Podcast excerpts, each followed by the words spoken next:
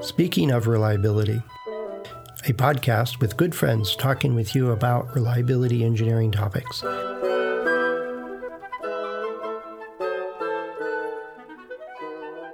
Welcome to Speaking of Reliability. This is Fred Schenkelberg.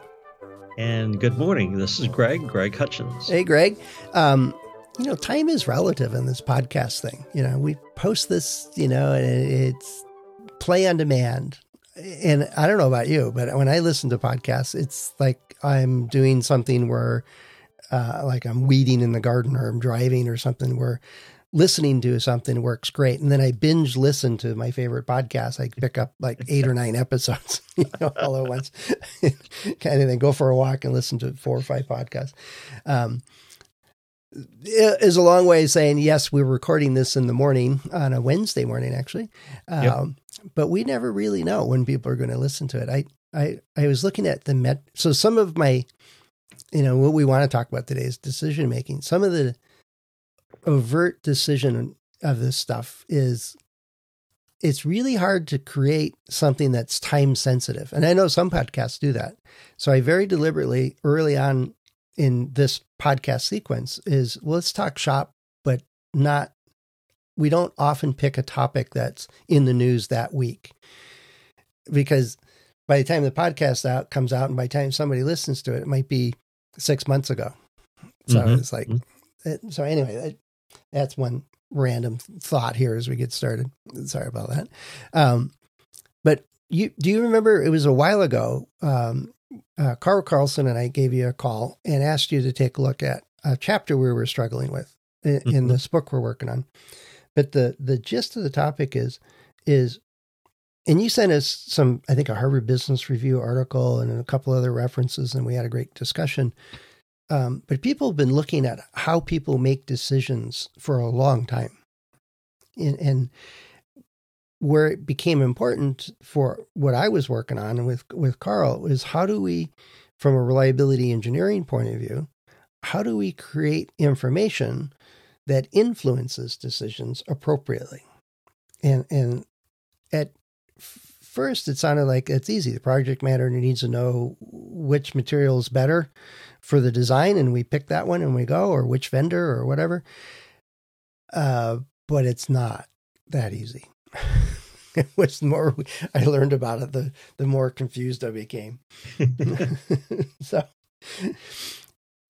well, let me bring up a random thought about a year, year and a half ago, well, actually two years ago, just right at before COVID, uh, I had an AI project that I was working on. And the essence of the AI project, AI being artificial intelligence, absolutely, okay. yeah, was uh, this client was going to develop a tool.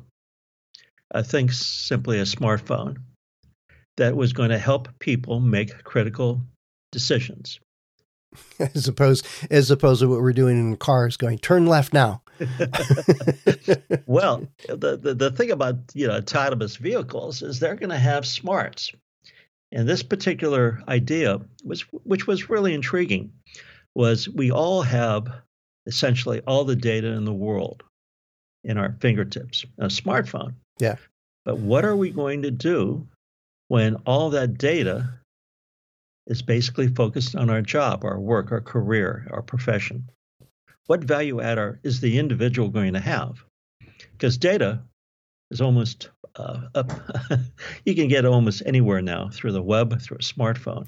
Well, there's even ads on NPR, and I'm sure they're advertising other places. Is mm. that it's a company that helps organizations convert their petabytes of data they got streaming in from all these different sources you mm-hmm. know purchases and transits and and trends and financials and I mean on and on and on the data that we collect and convert it into something useful. They're making a business out of converting that pile into something that doesn't smell so bad. That's right. So part of that pile of data is going to be trend analysis. It's going to be essentially core data, maybe even simple rules for mm-hmm. decision making. So that sort of begs the question what value add is the individual going to have when all the data is available? And part of that AI discussion that I had with a client for a better part of a year was how is the individual going to add value to this machine when all the data is available in the world, including trend analysis, including, um, uh, you know, and the question came up was, at least with a client, it was a large client, very large client, was what type of simple rules will the individual have for making decisions? Because bringing data to a decision maker isn't really the value add. The value add is making smart decisions. Well, that's where that you know the trend analysis and uh, all those those kinds of things fit into it. But I, I found that it's still not even the total picture. And it's starting with the data set and saying, well, what can we extract from this, or what kind of information can we create? Mm-hmm. Isn't always the right. It's a step, but I don't think it's always the end of the game. It's you know creating an AI thing that the part I don't get and I haven't sorted out yet, maybe that's where you're heading, is you know, let's say we're just looking at warranty data or repair rate data for our system, mm-hmm. right? Um, a machine can figure out was this a, a you know something that we have data on that gives us a predictive element, and we can say, hey, look, we got to repair this motor next week because it's on the verge of uh, consuming all its oil or something like that. There's some pattern that's showing that we need to d- take maintenance actions. And there are things that are predictive maintenance. And there are types of products that go to the field that you follow the data and go, hmm, that's not behaving like it should. And I think AI can pick up on a lot of those things and, and actually be useful to help flag those in possibly even earlier because it there's still bias there, but it's probably can be controlled to instead of denial. It's this is what the data says. But there's other types of uh, interpretations th- that it's I I suspect it can be coded in. Is mm. I mean, like I'm thinking of a call center. If if somebody calls the call center and says, "Hey, your your product just caught on fire and burned my house down," that should get a different response than it being just one phone call by one person complaining about one product. It gets a different level of response than, you know, hey, how do I turn this thing on? you know? so, but I think AI could sort those kinds of major patterns out. So I, I I'm talking myself into going, yeah, what are we going to do at the other end of this? If we code it well, and and maintain it so that it stays current with the mix of products and mix, mix of things we're interested in. You could take that next step and say, all right, that phone call about the house getting burned down gets routed to the crisis center, gets a live person right now, versus the other one. You know, it's like, oh, here's the URL for the how to turn the system on. Um, that decision could be made automatically. Yes, by basically voice recognition. You know, so fire, burn, house is obviously through the voice recognition system going to cause uh, more activity or be higher on the priority scale than uh, I have a rat in my basement, right? Right. You know. But I think that's what you're getting at is that if, if the person on the call center is an actual person and they have a script and the decisions are laid out there. But there's also other ones where you call call center and it's one of the engineers that helped design the product or it's, you know, somebody that's actually very conversant with the technology that you're dealing with. And they can make decisions on the spot. Oh, we need to get that back. Or here you do this, this, and this. Or here's an algorithm, but it's not a script in any means. Those are kinds of decisions though that are reactive, right? So I think AI can, in many cases in reliability world, address those things.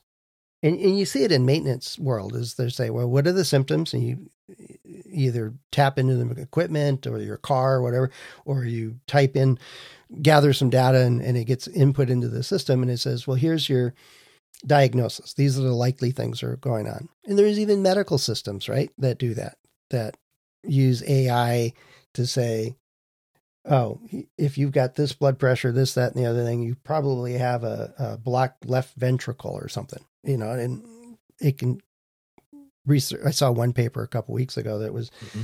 that system is is better at reading X-rays than a you know well-trained, experienced surgeon is. You know, kind of thing. Um, for scanning for cancer signs of cancer. Yeah, melanoma especially. Yeah, absolutely. Stuff like that. But there's another level to this. Is the is when you're in the design process or you're creating a system. What strategy do I take? Um, I'm not saying that it can't be done by AI, but there's a whole nother level of decisions there. You know, what vendor do I go with? And I think that's why I think talking to you about it is because there's more uncertainty. There's more, um, dare I say, risk involved, and all of the factors aren't independent. They aren't mathematically easy to decipher. It was interesting. Um, quick story. So uh, let me think. This is two, three years ago. Uh, one of the things that we were going to put in this machine, smart machine, was facial recognition. And at that time, facial recognition was 90, maybe 92% accurate mm-hmm. two years ago. Now, facial recognition uh, is 99.5% accurate. And getting a big political backlash. well, ah, sorry, Trump. Your well, you're right. You're right.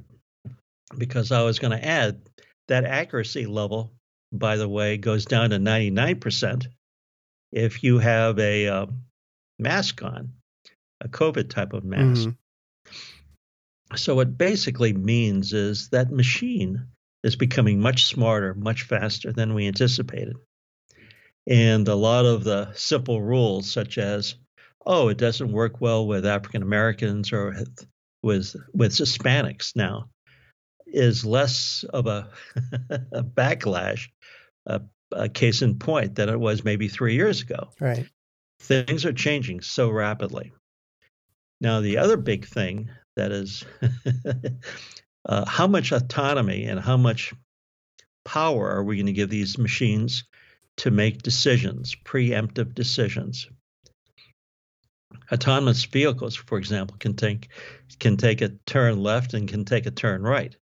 But are we actually going to give it the power to do preventative preventative maintenance, or are we going to give it the power to anyway, you get the idea. Well, I hope so because I can't remember the last time I did an oil change, but I don't drive very often.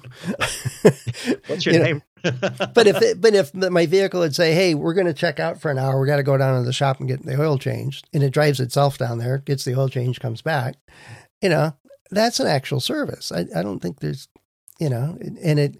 One of the things I ran into, I just noticed it, and I don't, I know how long it's been a part of the system, but I have an iPhone, mm-hmm. and you know, at different times of the day. Like um, last night, I have a a, a wireless uh, thermometer for when I'm grilling. I had some I had some uh, chicken on the grill, and I put the probe in it and and hook it up, and I pull it up on my phone. But when I was looking for the app to see what you know in the kitchen, then I could set an alarm or a trigger temperature, and it would tell me when it's at some target temperature. Um, when I uh, opened up the search window, there was like six or eight apps there, right? And it was number one because apparently at five o'clock in the evening is when I commonly, now that I'm grilling a bunch more mm-hmm. and using these meat thermometers, um, it knows that I'm going to be looking for that app, right? And like when it's if it's 10 o'clock in the morning and I'm and I'm at my desk. I haven't tried this location wise to see how sneaky this thing is. But if I'm like if I'm doing stuff on the website and I got to get up to AWS, uh-huh. the, the authenticator is the number one spot. So it changes what it offers me without me typing anything into the search window.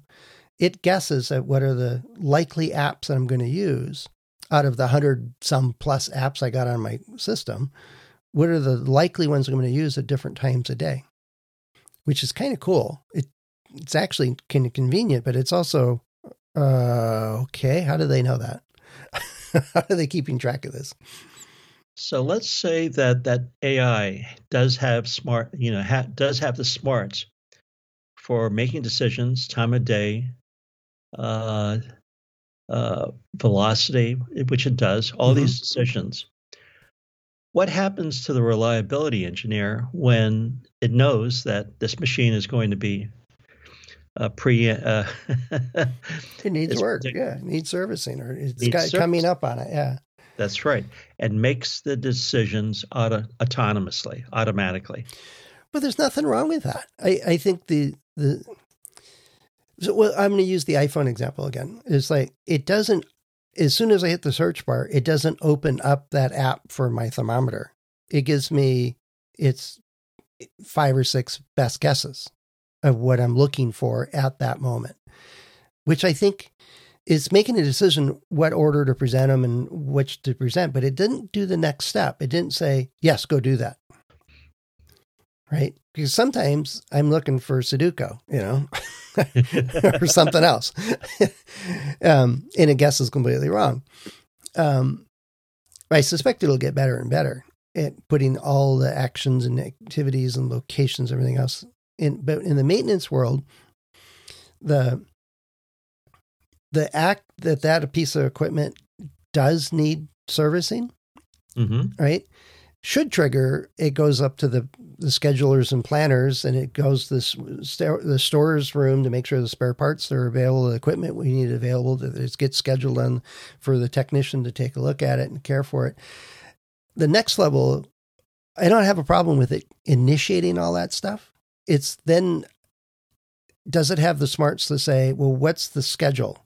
You know, are we just finishing a, a, run and if we interrupt it now, we lose the whole batch? Let it go for the extra two weeks or whatever the time frame is. You know, where do we have planned scheduled downtime anyway? What's the probability of it failing if we don't fix it this month but next month, or if we do it a month early? Um, I think AI could probably sort out a lot of that stuff if it has access to that information.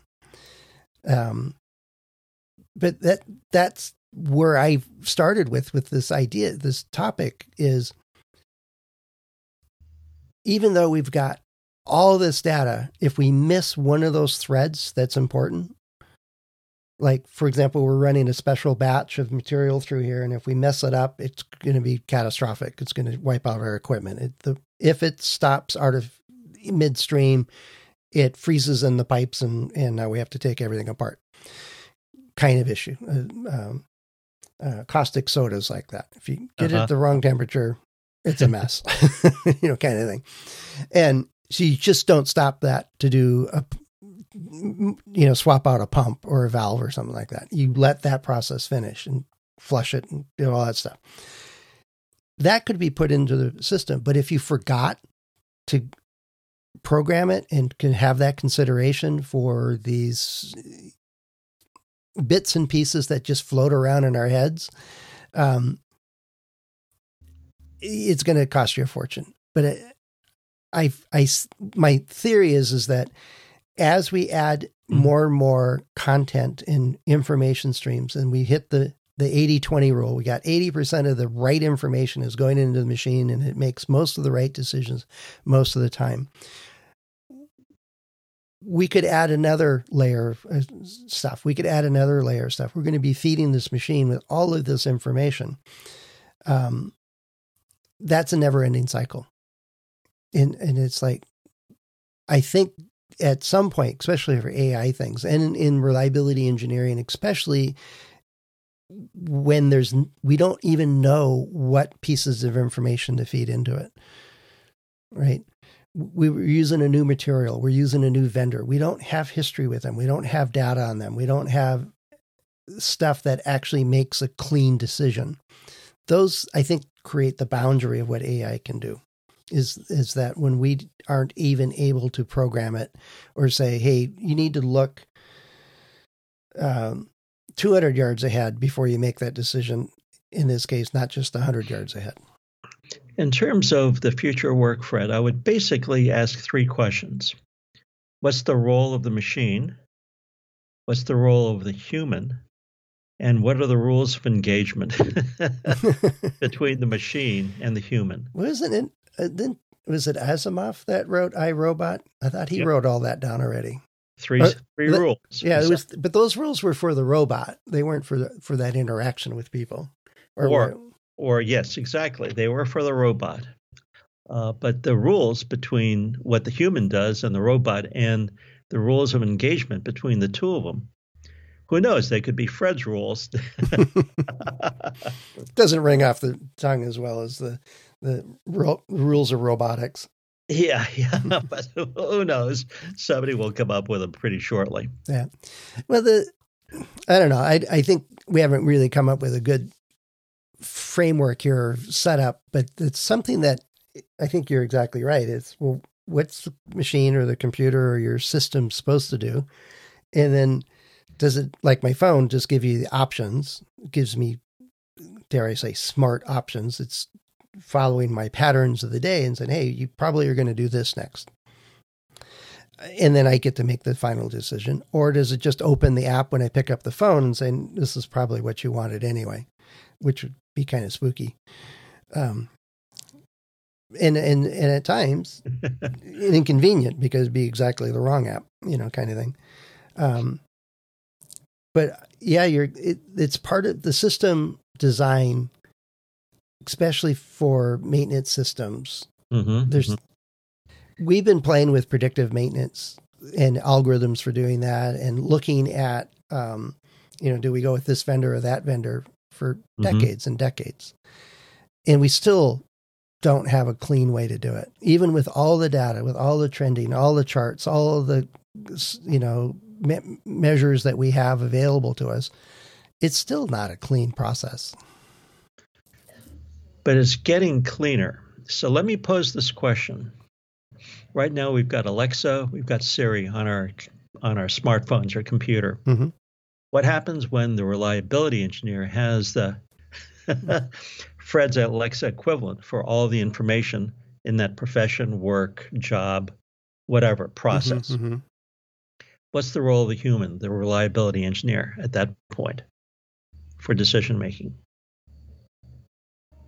how much autonomy are you going to give that smart career machine?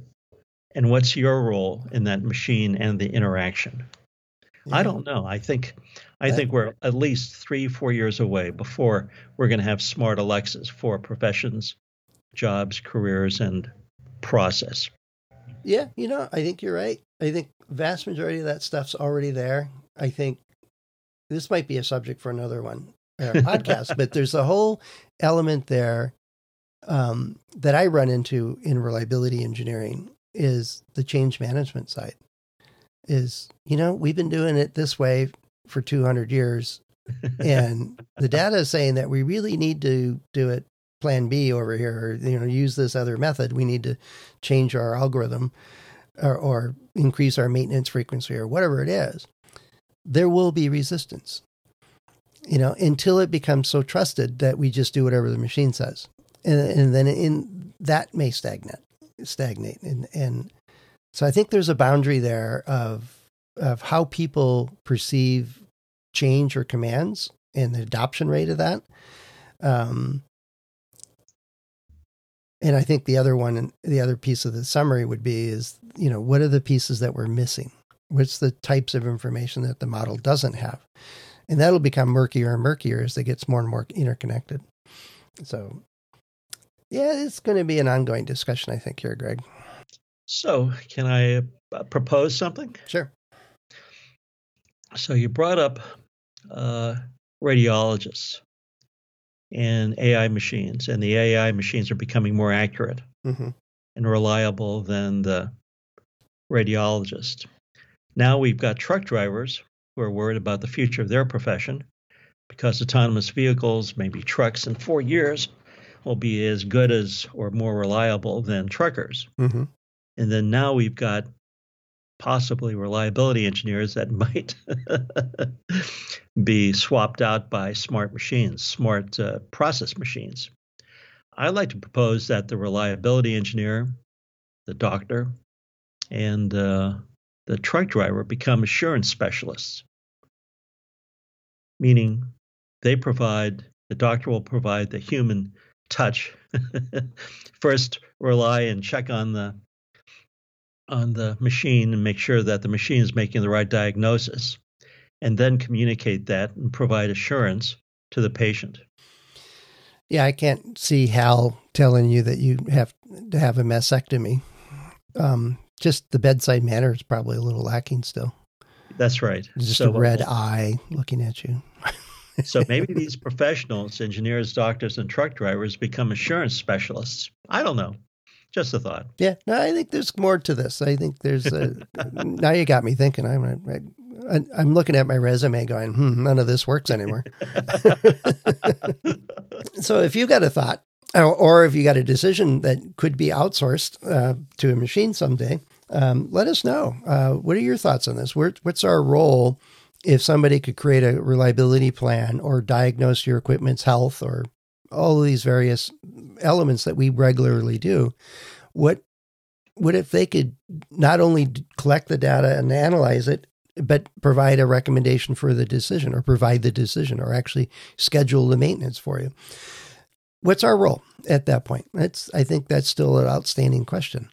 Um, head over to accendoreliability.com slash go slash SOR, and you could find a couple of different ways you can contact us. Greg and I and the other hosts of the show are available on LinkedIn and on our About pages on Accendo.